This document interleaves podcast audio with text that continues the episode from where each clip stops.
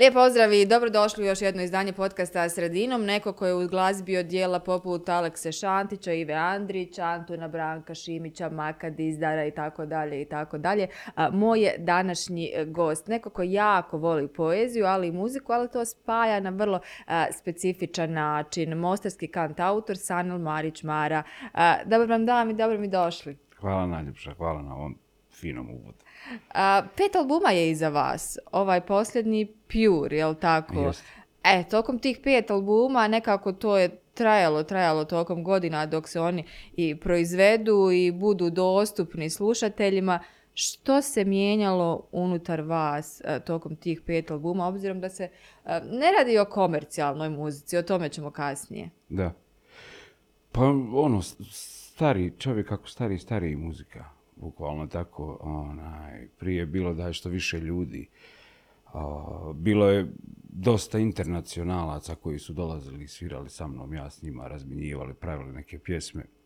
Dakle, uključivao sam se masovno, onaj, maksimalno u, u veći broj ljudi, veći broj muzičara, interesovalo me to, razminjivao sam. Međutim, kako starijim i kako postaje čovjek sve više i više ters, onda i ti muzičari, ta saradnja s drugim ljudima sve se manja i manja. Jer... Zbog tersluka ili nečeg drugog? Pa, zbog, vjerovatno zbog tersluka. vjerovatno je zbog toga i onda se istančaju onaj čula. I da ne možeš trpiti više o, svakakve gluposti. Naš. Prije je bilo u redu na probi da nemaš tri žice na gitari, da neko zaboravi trzali, nema trzalica, nema ovoga, nema onoga sada na probi onaj, u ovom sastavu kakvom smo sada ja i Dario Lukić, uh, onaj, nemamo mi sada neke abnormalne uslove za stvaranje muzike. Ali ono skromno što imamo, maksimalno cijedimo i onaj, tačno znamo šta hoćemo.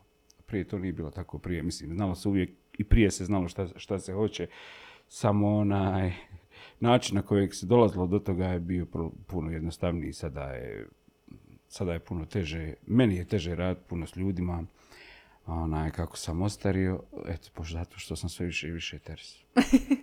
Dobro, to je nama svojstveno inače u Hercegovini, za većinu kažu, pogotovo i u Mostaru, ono, kao, vi ste ters. Pa jes, pa vjerovatno je to tako, jest, jest, onaj... Zbog podneblja ili?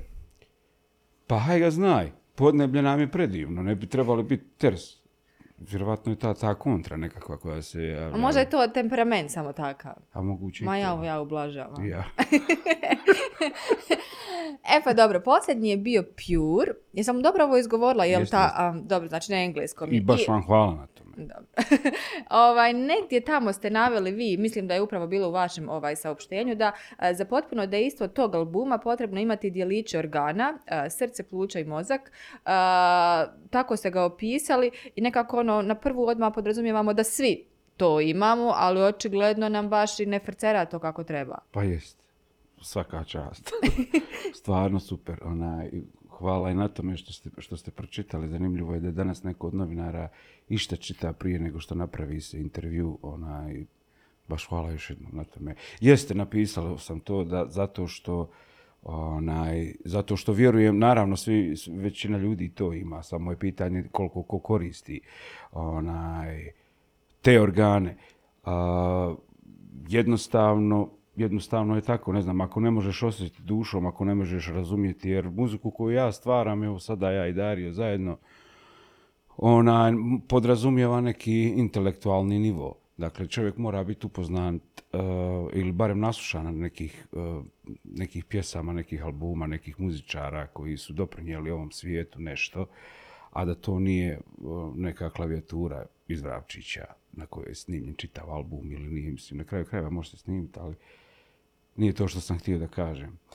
Ali svojstveno je to da kada počnem jednu temu završim negdje desetu, tako da sam zaboravio uopšte šta sam pričao. Dobro, nema veze, tu smo onda slični. Ja isto tako krenem u jednom pravcu, a završim to samo dragi Bog zna.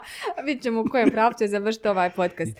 sjetio sam se da mora imati mozak, pluća i mora imati srce. Moraju osjetiti to ljudi koji slušaju, moraju imati određen nivo inteligencije da razumiju ono što sam htio da kažem u tekstu i onaj i eto, i moraju udahnuti to, moraju proživiti to, moraju disati to ako vole muziku. Nažalost, danas naš narod nema vremena ni za što tako. A vidim i ovi, većina ovih prijatelja mojih s kojima, sam, s kojima se družim i dan danas su izgubili onaj čar za muziku. Dakle, više vrlo, vrlo rijetki, rijetki su momenti kada uživaju u muzici, slušaju muziku, imaju vremena za muziku ili uopšte da raspravljaju i razgovaraju u muzici. I mislim da je to veoma, veoma tužan detalj.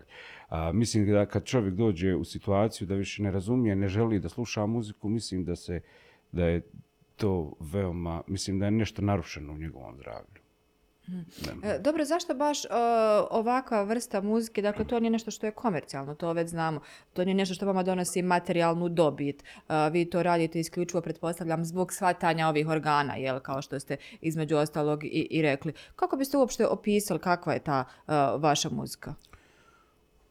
Pa i prije svega iskrena je. To je ono što na prvo većina ljudi koji uživa u muzici koju radimo kažu da je iskrena i, i da dopire tamo gdje, gdje je mjesto. Dakle, neko ko ima dušu sigurno će je osjetiti. Znate, meni je drago da na našim koncertima imamo posjetu um, drugih muzičara, mm. glumaca, uh, dakle, iz svih uh, slikara, dakle, umjetnika, bukvalno iz, iz, iz tih sličnih branši koji se razumiju. Ona, I drago mi da oni dolaze na naše koncerte da ih vidim da iskreno uživaju. A kada vidim da ono neko odvali totalno, onda ti baš, baš merak. baš merak.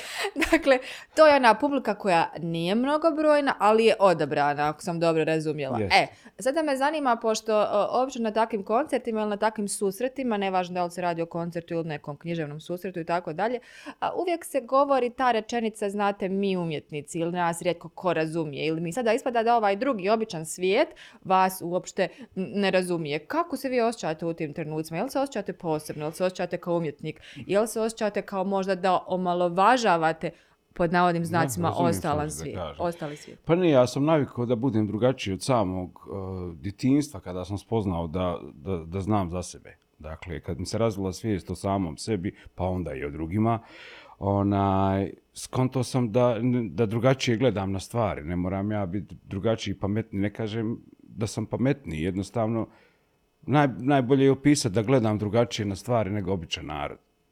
Dakle, kada imate jednu čašu, većina ljudi će je gledati ovako. Ja je nikad ne bi gledao tako u moje misli, ne zato što ja hoću da i njima kažem da odu vamo, ali oni će uvijek otići vamo pa je gledat s ove strane, iz nekog drugog ugla iz kojeg uopšte ljudi ne gledaju tu stvar.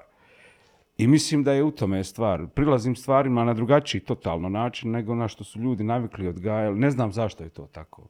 Da li je to talent, da li je to nešto što je uređeno, nemam pojma zbog čega, ali znam da me je to pratilo čitav život. Čitav život sam gledao drugačije na stvari i objašnjavao stvari drugačiji, na, na drugačiji način nego što to većina ljudi Znam da su mi osnovno onaj učiteljice zvale Star Mali. Možda sam onaj Benjamin Button. Star Mali, ja? Je li vam to tada smetalo ono kao dijete? Pa ja što je. Pa nisam htio nikad da budem drugačiji. Nije to bila furka. A kasnije ono, a sada? Pa kasnije sada me zabavlja to, zato što sam onaj, svjestan toga, ne mogu to promijeniti i onda sam od strane većine uh, naroda, on, ljudi, onaj, proglaš, pro, nisam proglašen, nego te gledaju kao, kao, kao klauna, kao dvorsku ludu. I onda, onda sam jedno vrijeme iskorištavao to, onda ismijavao sam samog sebi, ismijavao sam sve one koji su bili takvi prema meni jer onaj, jer mislim da su to zaslužili. A, nekad se uspostavilo da je to i dobro, oni su iskreno uživali u tome. Zabavljao sam sam sebe na svoj, na svoj način, a onaj, zabavljao sam i njih. Dobar humor, znači. Pa jest, obično je kad ljudima pokažeš dobar, kvalitetan humor na onaj, na svoju ruku, dakle, da od sebe sam kreneš, onda oni to puno, puno lakše shvate i onda, onda je puno lakše komunicirati kad vide da, da nisi drugačiji je da se foliraš. Mhm, ali zar ne bi trebalo da ste e, drugačiji biti nešto što je prednost, recimo? Pa jest negdje u svijetu, ali kod nas nije. mm E dobro, sad kad smo došli kod toga nešto jest u svijetu, kod nas nije, uh, jel dolazimo i na onu da ono u Mostaru, konkretno u Mostaru, sad neću govoriti za državu, će vas priznati samo i onda kada uspijete negdje u svijetu, kad pa, vam neko kaže u svijetu. Je. I... Pa ja što je, pa to je uvijek tako. To je pogotovo u Mostaru, mislim. Pa inače, generalno u BiH, malim sredinama, to je uvijek tako, ne samo u, u Bosni i Hercegovini. Pretpostavljam, ne znam, nisam puno živio vani, ona, bili su samo kratki izleti. Ali ono što sam mogao skontati je to da, da obično mali, male sredine ne mogu prihvatiti drugačije.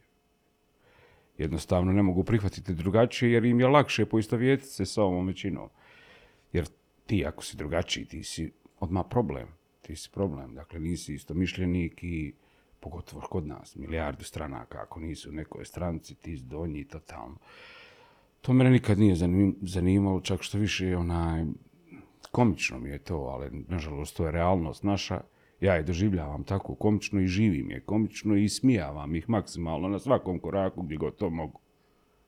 E, odakle vas u muzici uopšte? Kad ste ono spoznali, e, Sanel definitivno zaslužuje da bude dio tog svijeta i da, da vas to na kraju krajeva zanima, da želite da stvarate, da kreirate, a, a da nema nešto pretjerano veze s tim, ako sam dobro shvatila, vaše formalno muzičko obrazovanje, koje vas je možda više iritiralo, jel tako? Da, klasično, ono, solfeđu.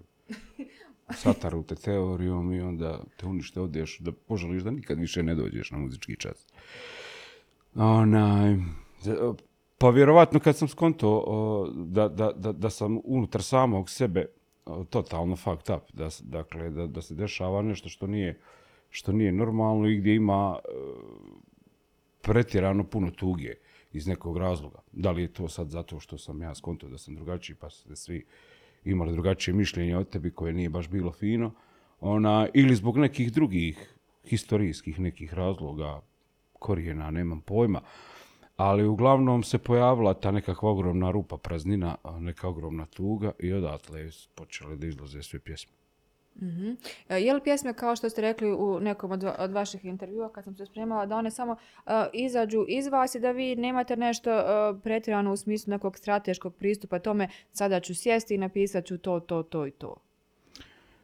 Većinom, većinom su pjesme, skoro pa sve pjesme koje sam ja napisao su izašle bukvalno iz segmenta mog života kada sam se u tom trenutku tako osjećao. I nije mi bilo druge nego uzeti gitaru i, i, i, i početi pjevat. Dakle, sve ono što, što, što sam uradio i što dan danas radim, zato i nemamo puno albuma, ona je bukvalno došlo iz suštine onoga što ja jesam. U tom trenutku kako sam se osjećao, ako je bilo potrebe da, da uzmem gitaru, ono, ne znam, jednostavno, isto ko što, ko što su prije nastajale pjesme, blues, šta će jedan čovjek negdje na polju radi, ovaj ga bičuje, pobije mu pola familije, onda dođe ili će plakati ili će, ili će pjevati i onda počne i plakati i pjevati. Tako ti je to isto i kod mene. Znaš, kad živiš u društvu koje aščare vidiš da nije normalno. A ti kao pojedinac ne možeš ništa uraditi tu. Ti vidiš da to nije normalno. I on uživa u tome, ili oni uživaju u tome, i znaju da to nije normalno, i uništavaju sistematski generacije i generacije koje dolaze samo zato da bi oni onaj, imali dobar ručak taj dan ili da bi se pokazali, više im nije, pare ni, nisu ni problem, nego jednostavno ta moć kad on izađe pred svoj ili oni izađu pred svoj narod i ovi kažu i on mahne rukom i on kao "A, svi ćemo za vas glasati. I kada vidiš to i kad vidiš da, da, da je njegovo dijete pati, da je njegovo dijete isto u, u, u takvoj situaciji da, da ono, proizvodimo idiote. I onda mi je žao moje djece, žao mi je gdje su meni moja djeca. Naravno, drago mi da ovdje odrastaju, imaju sve uslove za život, klima, predivno, ali A biste li otišli vani, ne iz Mostara, nego iz, iz države?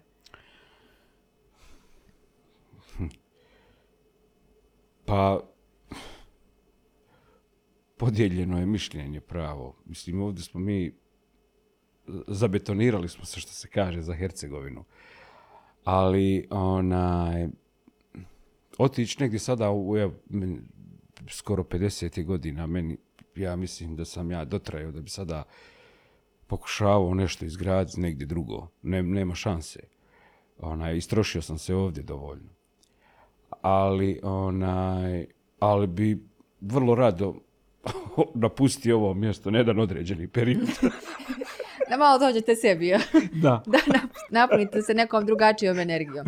E dobro, dok vi malo ovaj, udahnete i uzmete malo uh, vode, uh, je li tačno da a, se u mašti osjećate najsigurnije i najsposobnije? Čak mi je to bila jedna od vaših, ovaj, između oslog, najinteresantnijih izjava.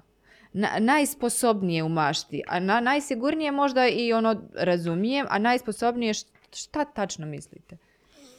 Pa, to, to je ono safe house, što je zovu. Onaj, da li je to sad neki oblik šizofrenije ili, ili neke podvojene ličnosti, nemam pojma.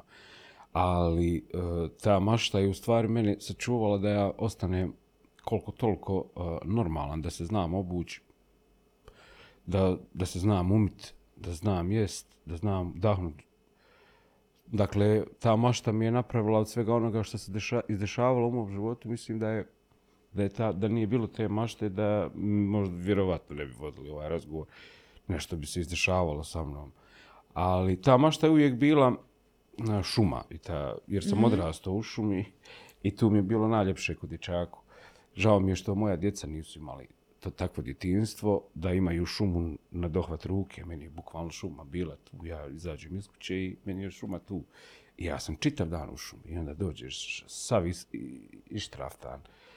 I onda te krpe.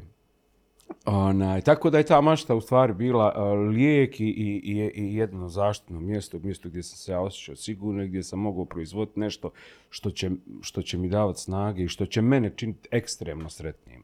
Evo ja i sad kad sam dolazio, ja sam preslušavao neke svoje vokale koje snimam na, na, na mobitel.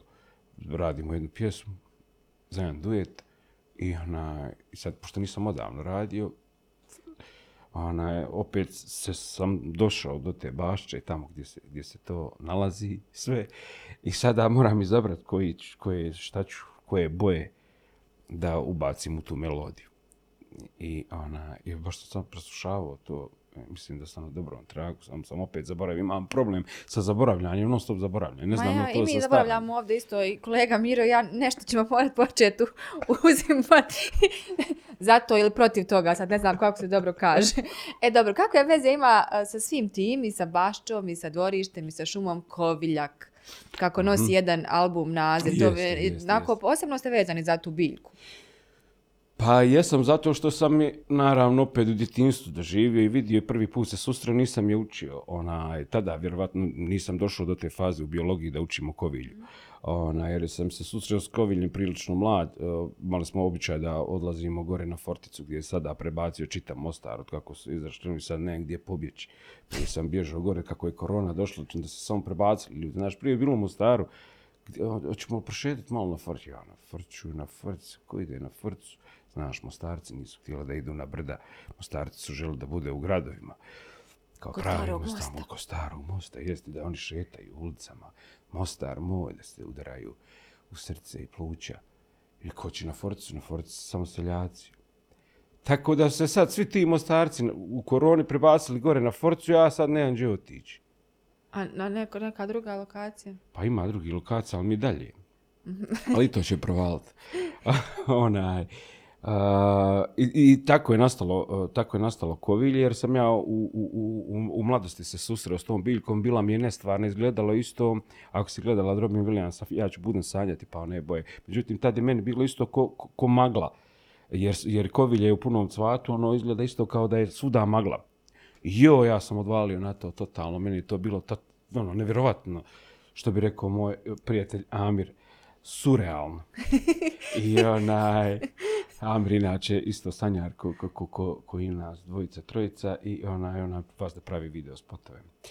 I, I tako je nastalo kovilje jer sam se vratio tim, tim tragovima, sjetio sam se toga i većina pjesama je dolazi iz perioda kada sam upoznao kovilje, onda je kovilje nastao kao ime albuma. Mhm. Dobro, provodite li danas inače, ovaj, dobro, na Forticu ne možete, ali šuma i o- ovo, vas, logu, Ja zrak, i supruga moja i djeca imamo, našli smo jednu logu. nećemo otkrivati. Ja neću da ne bio masovni odlazak. Ponesemo mi stolci, sjednemo, ponesemo termos, bocu, kafe, čaj i sjednemo i gledamo zalazak sunca i tada nam je najljepše. Šta Tako vas je, najviše fascinira u toj uh, prirodi uh, u smislu toga, jel, pravili ste djetinjstvo u šumi i sve to, ali sigurno da su to neke dublje emocije i dublja osjećanja koja vežete, pretpostavljam, za Pa prirodu. naravno, na, a, mislim da je to, da je prvi i osnov, prvo i osnovno da, da buka je onaj, dakle, u stvari tišina, nema buke.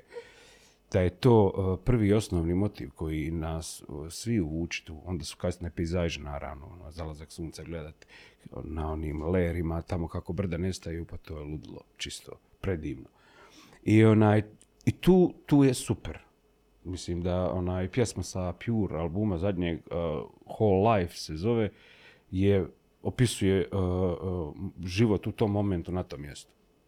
E, dobro, niste nikada prešli u komercijal, nije bilo ni nekih naznaka, ni bilo šta. Šta je ono što vas najviše drži distanciranim, ono, da kažete se, ja nikada ne bi otišao u komercijalu, bez obzira o kojim materijalnim sredstvima se radilo i o čemu? Pa za, zato ja nikad u životu nisam radio ništa što ne volim.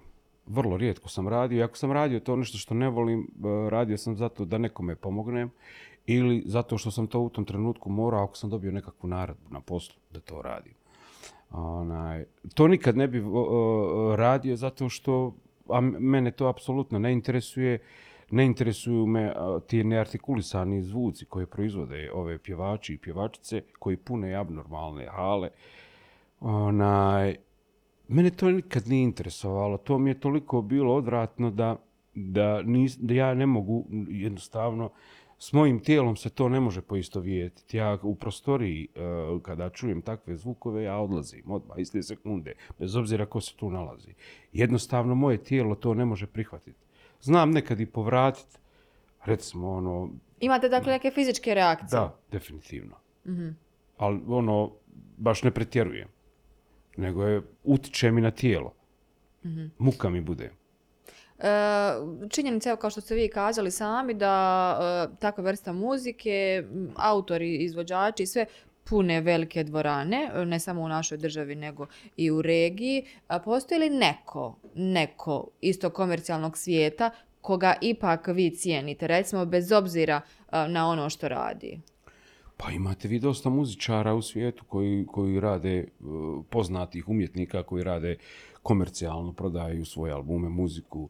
Ona, ja, da se razumijemo, ja nemam ništa protiv komercijalnosti, komercijale, ali, ona, ali da u njoj postoji red, poštovanje i neka osnova. Međutim, ovdje kod nas to nema. Nije u nas, u nas je komercijalno um, ogavno. To je ogromna razlika između komercijalnog mm -hmm. koncerta, prodaje Stinga, George Michaela i ostalih ljudi i vamo da ne govorim.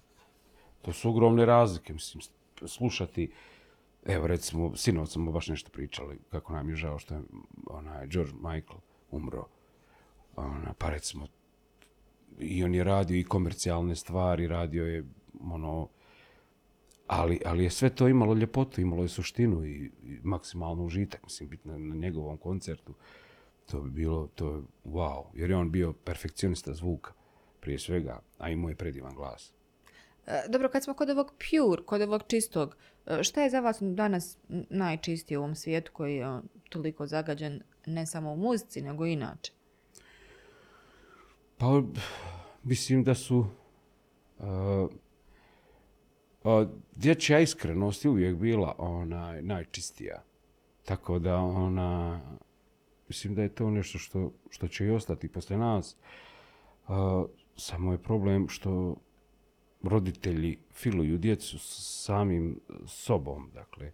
I to mi, to mi strašno smeta, pošto se i moje, i moje, dje, moje djeca bave i sportom i to, pa odeš tamo da, da vidiš, a na radije ne bi bio tu, jer ne možeš slušati roditelje. To je katastrofa. Svi misle da su njihova djeca najbolja. I najpametnija. I najpametnija. I da trebaju uvijek igrati ja, u prvu Ja, i da taru, deri se, der, vamo ga, de ga tamo, de, nemoj, ovako, kako, bravo! Znaš, Kako izdržite vi to? Da, ne znam, param se po nogama. Ima male hrđave objekte, držim i u desnoj ruci, onda i zabadam duboko u bedro. Nek ide ova izjava ovako do kraja. a, a vode malo još? Može. Može. Može. Evo, kolega Miro je tu. E, hvala. Uh, I on će nam pomoći kod toga. Ja sam na samom početku kazala da uh, ste uglazbili uh, dijela naših poznatih književnika, poznatih uh, pjesnika. Na to smo se nekako do, do, nadovezali u smislu toga da upravo zbog tih stvari i zbog nečitanja ili čitanja se može shvatiti ili nesatiti uh, vaša muzika. Zašto baš ovi naši autori? Mislim, o njihovoj vrijednosti ne trebamo, jel tako, raspravljati. Ali što je to što vi posebno volite i cijenite, recimo, u poeziji? A, Kad je to krenulo? To je krenulo, to je, prvo- to je krenulo iz patriotskih razloga prvo. Nećemo godinama, treba će nam onaj ginko nešto. Ono. Da. Onda krenulo je iz patriotskih razloga u arhivu Hercegovine. Ja sam htio da nešto ostavim, da onaj, skontao sam da imam mogućnost da, da napravim dobru melodiju, da napravim dobru pjesmu i da iskreno ja uživam u tome i onda kad vidim da još neko u- tome uživa, onda mi još veći mirak. O, kad sam skontao da je to tako, onda sam otišao u arhiv Hercegovine da potražim onaj, neke umjetnike, neke pjesnike koji će ostaviti, koji će mene dodirnuti svojim tekstom. I onda sam našao par tih pjesama, počeo raditi na njima i kad, kad su ovi bliži prijatelji moji skontali da to zvuči prilično dobro, onda su počeli ispunjavati svoje želje. Onda su oni odlazili, tražili neke liriku neku, donosili neke najdraže pjesme i davali meni, tako sam ja pravio. Recimo, Zavodnik je bila Idina najdraža pjesma moje supruge, onaj, pa sam napravio Zavodnika. Đul Miriše je meni bila najdraža, jer sam jedna od prvih u arhivu Hercegovine našao odavde, Hasanbeka Karabegovića i ja sam ja sam sebi tu napravio, jer sam htio da napravim neki bosansko-hercegovački valcer. Znači, za sebe. Da. I Đol Miriše, Miriše za sebe je napravio vijest. I onda je bilo Ne vjeruju od Alekse Šantića, uh, prijatelj uh, Ahmed Arma mi je onaj proslijedio taj tekst i, ja sam napravio onaj tu pjesmu i sad se više i ne mogu sjetiti. Tako da je onaj e, dosta prijatelja mojih je tako donosilo mi te pjesme jer vidjelo da to funkcioniše pravo. Jedna od prvih je bila i Nini sini, Nina te majka, onaj, što, što sam uradio sa, sa Martinom i Teom. I eto, tako je to krenulo. E, I onda sam, onda sam počeo da radim i, i ostale, recimo i za Ivo Andrića, zadnjoj kojeg sam uradio, pismo nikome, e, je desilo se sasvim slučajno, nisam nikad mislio da radim Ivo Andrića. Ivo Andrić mi je bio uvijek onaj, da, veoma da- daleko, mislim, nisam ni razmišljao o tome da radim ja neke velikane, nikada. Ali tu dešava se svašta nešto. Onda smo svirali u Travniku, o, malo smo pozvali tamo u, onaj, u muzeju, Zavičajni muzej Travnik. I u, u, u, u, u stvari u rodnoj kući Ive Andrića, nismo u Zavičajnom muzeju Travnik, to je bio drugi koncert. Ona, u rodnoj kući Ive Andrića, onda, onda kako, a, a moramo svirati, recimo, moramo, moram pjevati Makad iz Dara, moram pjevati Aleksu Šantića, moram pjevati, a, ne znam, evo već koga, Safet Bek Bašagića, nije ni bitno više, onaj, dakle... e, Šimića. Šimića, Antuna Šimića. Moraš sve te pjevati u, rodnoj kući Ive Andrića, a nemaš pjesme od Ive Andrića, ni- niđe mi veze, to nije bilo. A koncert se trebao desiti, nemam pojma, za mjesec dana i onda nam je frka bilo, šta ću, onda sam uzeo gitaru i sjeo jednu noć, daj, rekao, ajde, daj, daj mi knjigu, da, daj mi neku knjigu da nađem, moram naći nešto. I onda mi ona dala jednu knjigu i tu sam našao ovaj tekst koji me izbacio iz cipela, koji i ostali tekstovi. Jer me, ovaj, bukvalno Diva Andrića me poistovjetio me sa samim sobom ovdje u ovom trenutku, u ovom vremenu napisano, ne znam ti nija, neke 43. 5. koje li. Onaj, a isto sve. Bukvalno. Koliko godina je prošla Da, opet a sve isto. I joj, ako sam to prošlo, ne mogu da vjerujem. I onda na, uvijek to tako ide, riječ sami čeprkaju akorde, melodiju. I onda sam proslijedio Dariju, onda smo proslijedili Dariju uh, da, uh, on, i Đaniju, našem producentu. I onda smo nas trojica počeli da radimo na toj pjesmi. I onda smo ju uobličili, aranžman napravili, otišli u studio, snimili i, i spali. Onda kad... Evo, to je to. to je to. E pa dobro, uh, taj koncert u muzeju, pa koncert recimo u klubu knjige Ivo Andrić i slično u muzičkom centru Pavaroti. Dakle, vrlo su specifične te uh, destinacije, eventi, događaji, uh, mjesta na kojima vi nastupate i oni nisu česti. Dakle, Um, kažem, nisu to komercijalne stvari u smislu da imate jeli, sponzore i tako dalje. Koliko često onda nastupate? Koliko zapravo ima publike za jednu takvu vrijednost? A interesantno je, ali moram kazati da ima publike. Super vijest. nije, da, nije ona, ni, ni- ni- nisu, to nisu neke abnormalne cifre, ali postoje mjesta, e, postoje lokacije i postoje ljudi koji slušaju i još uvijek žele da onaj, uživaju u, u muzici, eto, lirici, kako god hoćete. Onaj, stvarno, drago mi je kad vidim a, učenike ili studente koji su profesori, koji vole moju muziku, onaj, do- doveli, pozvali na, na, na, na naše koncerte, onda je to stvarno wow.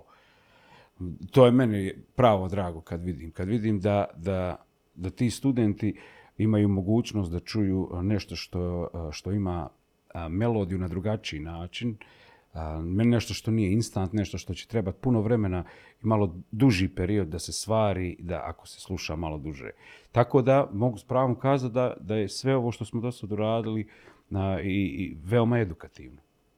E, što vi privatno onda slušate, osim Michael Jacksona, kojeg evo, sigurno cijenite? Pa nisam nikad uh, sjeo da sada istražujem. Uvijek su to kada, pošto puno filmova gledam, volim gledati puno filmova, onda uh, imamo i dosta tih trailera na YouTube-u i onda svaki trailer ima neki, neku pozadinsku muziku. Evo baš uh, uzet ću taj primjer, zato sam ovo iskoristio i kazati. Uh, Nick Malvey me stvarno uh, inspiriše u, zadnje, u zadnjih godinu dana, a nabasao sam ga slučajno gledajući trailer za, za jednog od akcionih filmova, nebitno. I vidim da u pozadini mi nešto stvara onaj one efekte kada, kada, sam, kad mi se receptori razviju da nešto dobro čujem. I onda, onda, onda, onda je to to. I, ona, I u pozadini mi je non stop, obično su to ovdje, onaj, ne znam, pojavi se neki kao trnci ili kao Imate i fizičku reakciju na to? Da, da. Da. I, ona, I kada se to pojavi, i, i ja o, ne razmišljajući, jer ja nisam pratio šta je u pozadini, neko je napravio muziku za neki trailer filma. I, i onda sam vra, vraćao, vraćao da vidim s kojeg trailera i, i nabasam na to. Onda sam istraživao ko je, ko je, ko je, ne mogu da nađem, jedva sam našao. I nađem ga da na, na kraju Nick Malvey uh, sa ovom pjesmom i onda me ispali u neku desetu dimenziju i onda tako od tih sitnih uh, fragmenata stvara se, stvara, uh, stvara, stvara se plodno tlo za inspiraciju.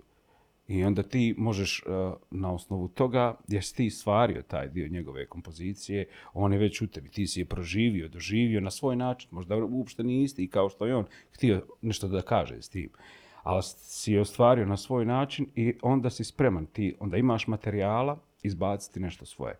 Tako ja radim. Kako tragate, kako čeprkate za tom inspiracijom? To mi nekako djeluje ono kao stalno iščekivanje da li će nešto biti inspirativno ili uopšte jel se prepustite čisto pa ako se nešto desi. Ako se ne prepustite, nikad ništa neće biti.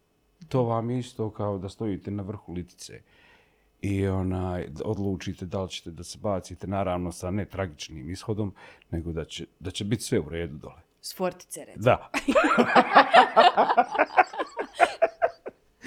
Ali ne zipline. da, da. Eto tako, bitno je prepustiti se. Onaj, kada vas neki akord odvede tamo gdje, eh, gdje mislite da, da, da, da, da je dobro i da ćete naći drugi dio melodije, kad, kad radite pjesmu, morate se pustiti. Iako nema nikakve logike da idete za tim akordom tamo, ona, idite vi slobodno, nemojte se bojati, ona, bit će tamo sve u redu. Dakle, najbitna je smjelost uh, i ne prezat ni pred čim. Pogotovo kad se prave prve pjesme, tineđer kad prave prve pjesme, kaže, evo, pa ista ti je ovaj akord ti je od ovoga, ova ti je pjesma, pogotovo u Mostaru, možete misliti odrastanje u Mostaru sa pra- pravljenjem svojih pjesama. Pa to Kako ako- je to bilo? Jel Pa za vas je- to bilo pa- pa- traumatično? Pa, naravno da jest. Međutim, kada volite nešto toliko da i pored toga što živite u Mostaru i što vas svi govori da je to sranje, vi dalje to radite. To je onaj šizofrenija. Da, dakle, postoji šifra te dijagnoze u svakom slučaju. Je, jeste.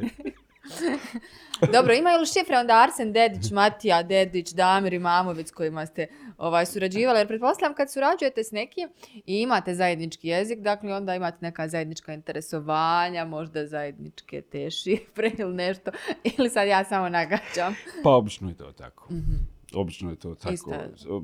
To, to su ljudi koji su spremni, koji su doživjeli masu stvari u svojim, u svojim životima, da onaj, i, i što se tiče muzike, dakle, to su ljudi koji su bili na toj litici i koji su se pustili. To je vrlo jednostavno. samo je većina ljudi se povuče i nikad se niko neće. Dakle, nemoj, ne bi volio da na osnovu litice sada bude džampera masu pa završe tragično. Da, Dakle, ovo, da to je samo kao metaforu, da. Da, metafora. A, ne, Nek dakle, pustiti potrebno, ili možemo uzeti kazati šumu, pošto smo evo pričali, dotakli smo se šume. Da li ćete ući u šumu, da li ćete ući u šumu totalno zaštićeni, dakle imate brdo odjeće na sebi, imate brdo nekakvih zaštitnih odijela ili ćete ući totalno nagi.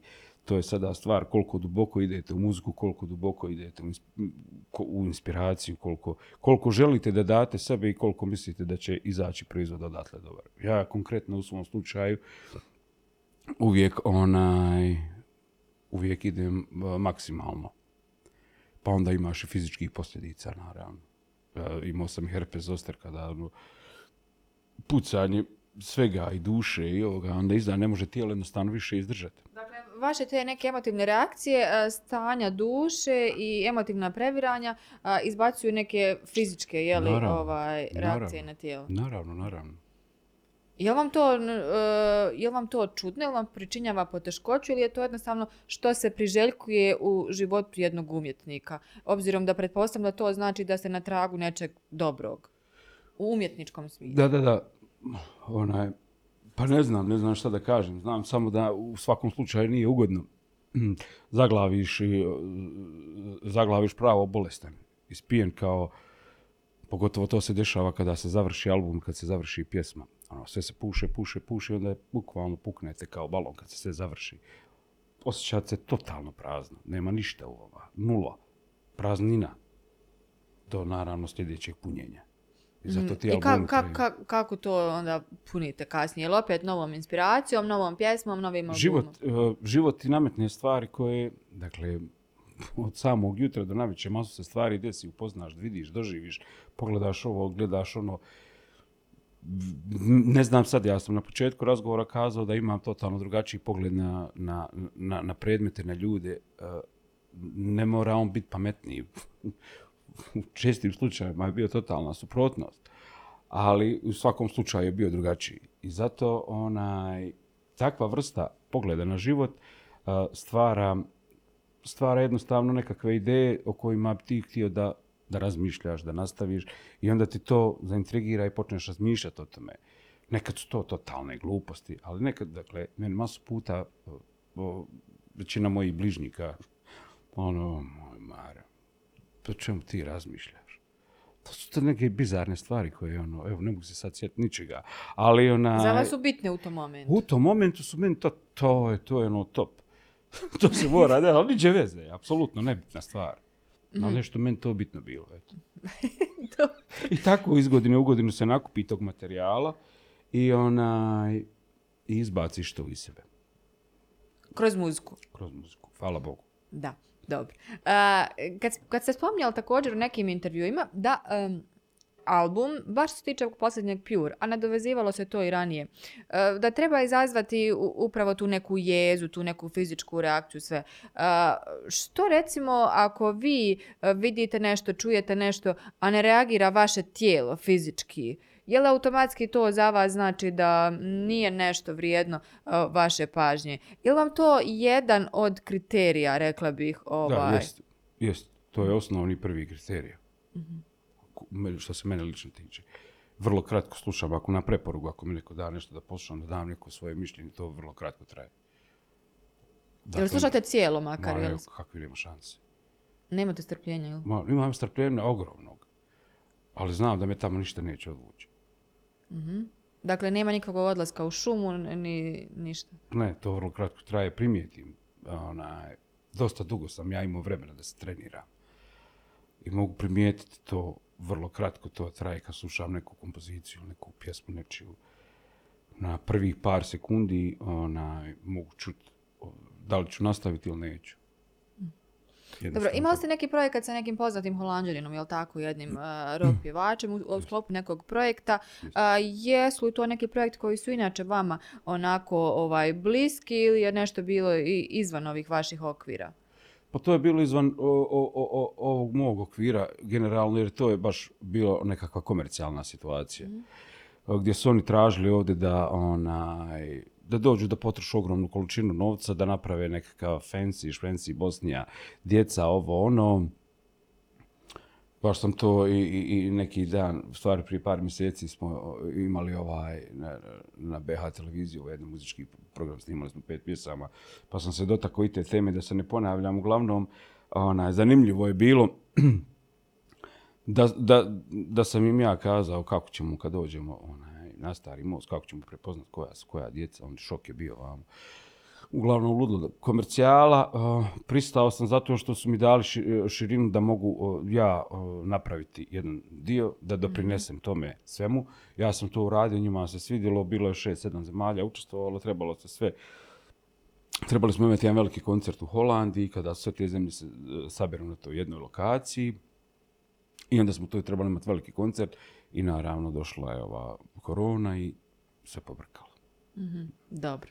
Dakle, neki komercijalni projekat koji nije u, ovaj, u skladu s tim nekim vašim inače e, viđenjima. E, materializam, šta nam je donio kada je u pitanju kvaliteta muzike? Pa, kad je u pitanju kvaliteta muzike materializam, pa nema šta donijeti. Do- Šta će donijeti? Odnio nam je. Odnio nam je, deto. Da sam ja odgovorila na Yes. odnio nam je majke. Nema što materializam ti samo može odnijeti. Nema šta. Mislim, materija sama po sebi, onaj, i, i Tesla je isto jednom rekao, ne, sam pročitao, kad mu je došao prijatelj sa nekim karcinomom, pomozi mi Tesla, ti činiš čuda. Tesla mu je rekao, onaj, dragi prijatelju, tijelo je trošno, duša je vječna. Papa, tu, tu. Ovaj ga više nikad nije, mislim, vrlo kratko da je umro, vjerovatno.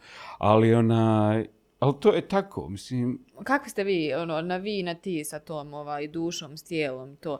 U nekim intervjuima govorite da je e, stalno potrebno, i sad ću ja parafrazirati ovo, nisam sigurna da li ste baš tako ovaj, citirali, da je potrebno nešto da imate čim se jel duša e, hrani, čim, od čega će na kraju krajeva živjeti, preživljavati. pa naravno. A mi se svi nekako većinom u današnjem ovom komercijalnom svijetu bavimo ovim fizičkim. Pa, mislim, to je stvar moranja, moramo jest, moramo se hraniti, volimo kvalitetno živjeti, volimo da imamo velik televizor, da gledamo da je HD, D, bu, fu, fu, oil, floil, da je milion boja iz njega kršti, da je sve sjajno. Svi vole da žive kvalitetno, mislim, i ja to volim, naravno. Ali ja znam i kako je sa sendvičom, sa, sa, sa, sa sirom. Ja znam i kako je bez sendviča. Dakle, meni to apsolutno nešto ne predstavlja. Ono, doživio sam kako je bez hrane, doživio sam kako je sa hranom, tako da mi to apsolutno ništa ne predstavlja. Još pogotovo sad kad ima angiht i ono što sam volio da jedem, ne mogu da volim. Ne mogu da jedem. Znači, skučene mogućnosti, Da. osim vode. Voda je super, ali mogu vode. Kažu i da je zdrava. Pa jest. Dobro, koji su planovi nakon Pure? Nadam se da ne ide sad nešto dirty. Pa neće, ja vjerujem da neće u mom slučaju nikad biti dirty. Ja služim kao filter društvu. To sam skonto davno. Dakle, sve ružno što ulazi, što vidim, doživljavam, ne želim da ostavljam takvo ili stvaram gore. Ja sam o, jedino što sam mogao da, da razumijem u muzici i samog sebe unutar toga je to da, da budem filter. Nikad nisam htio da iza sebe ostavljam bilo kakva stranja. Dakle, ja o, što mogu da napravim, e, napravit ću i zvučat će lijepo. Ako imaju taj osjećaj da prepoznaju, ko ima, prepoznaće. I to mi je osnovni cilj u muzici, da uvijek iza sebe ostavim lijepo, da je ugodno uhu, da je ugodno duhu, tako da neko ko dođe da sluša, može da uživa, a ne mora da zna šta sam ja proživio bilo ko ko je bio tu u tom trenutku. Može malo više da ovaj, čita se sp- spremi, pa može bude lakše. Da. da ne ide u šumu ili na liticu i tako dalje. Metafočki sigurno sam sve to shvatili. Uh, Sanjele, hvala vam što ste odvojili svoje vrijeme i podijelili ove neke a, trenutke. Sigurna sam ovaj, da ih nema još na internetu o vama i da tek sada će ovaj izaći. Čekamo neki novi album, koliko god ga čekali, neka ga čekamo dok se ne prođe taj proces koji se treba proći. Hvala vam najljepša, hvala vam na veoma zanimljivim pitanjima. Onaj, veoma dobar posao. Hvala puno. Hvala još jednom. A, mi se gledamo, slušamo iduće sedmice. Do tada pa možete eto kliknuti ovaj subscribe ili tamo malo da nas podsjetite na našem portalu bljesak.info i na Facebooku i na uh, Instagramu, uglavnom na svim društvenim mrežama koje postoje i koje ne postoje. Doviđenja. Bye.